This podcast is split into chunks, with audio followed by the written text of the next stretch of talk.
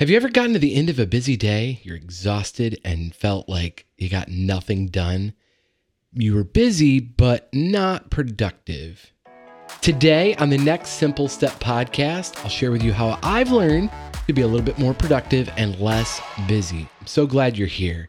I'm Paul Goldsmith, an entrepreneur, husband, and father, documenting my thinking here in case it might be helpful to you or others along the way. Every January, it seems like everyone's so ambitious about the changes they're going to make this year. You set goals or intentions. This is going to be the year. And yet, by mid January, maybe early February, reality sets in. New year, same problems you had last year. You get disheartened by the lack of progress in your life. Too much to do, never enough time to do it. Maybe next year. Or maybe it's time to get a better system. As James Clear says, you don't rise to the level of your goals, you fall to the level of your systems. Well, what does that mean? How do you create better systems to be more productive with your life and accomplish your goals? What I've discovered is you have to get clear about who you are and who you want to become, your identity. Let me give you an example. When I decided to start working out every day, I bought a t shirt from the gym, and it, on the back of it, it said athlete. It was an intentional effort to help people like me who didn't feel like they were an athlete, who were just out of shape and trying to get healthier, to form an identity of being an athlete. I'd never thought of myself as an athlete, never felt particularly athletic at all. I was a runner because I didn't take much skill, I just run. but didn't think of myself as an athlete. But I kept showing up to the gym every day and seeing progress, getting stronger, over time, I started to think of myself as an athlete, not a professional one, but an athlete. What does an athlete do?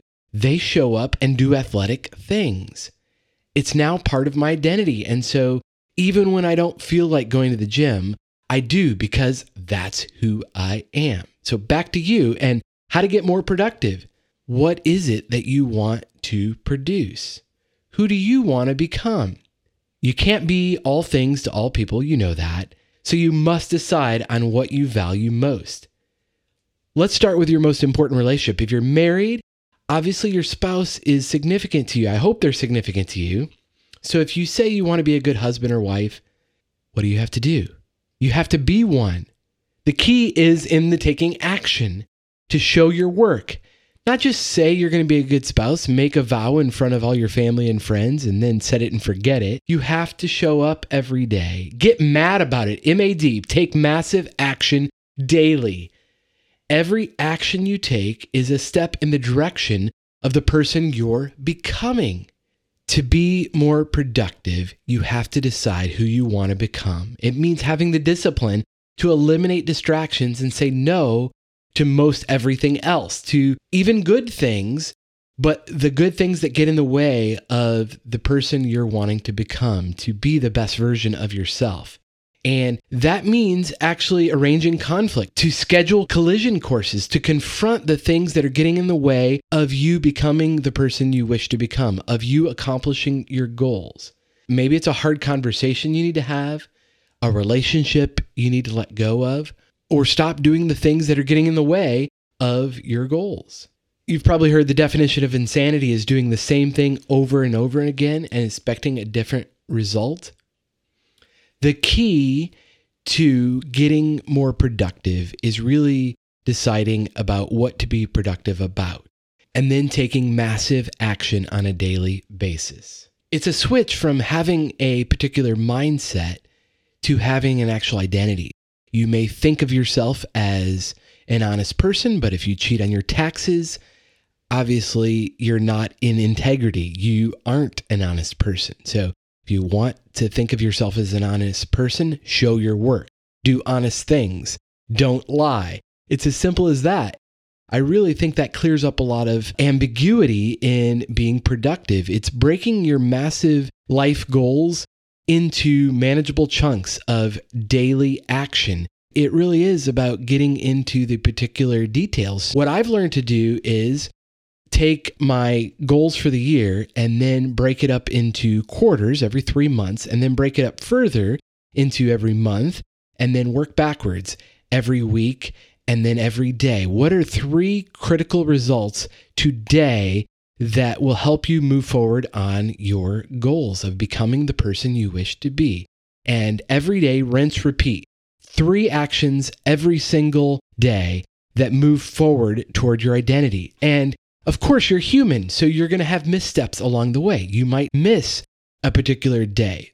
But what do you do when you have a miss? You pick up the next day where you left off. You'll see those gains over time. It's daily, repeated action and really backing up your mindsets with that action to reinforce the identity of the person you wish to become. I'm a big fan of systems and organizational systems of getting things done. There's another system called Entrepreneurial Operating System, EOS.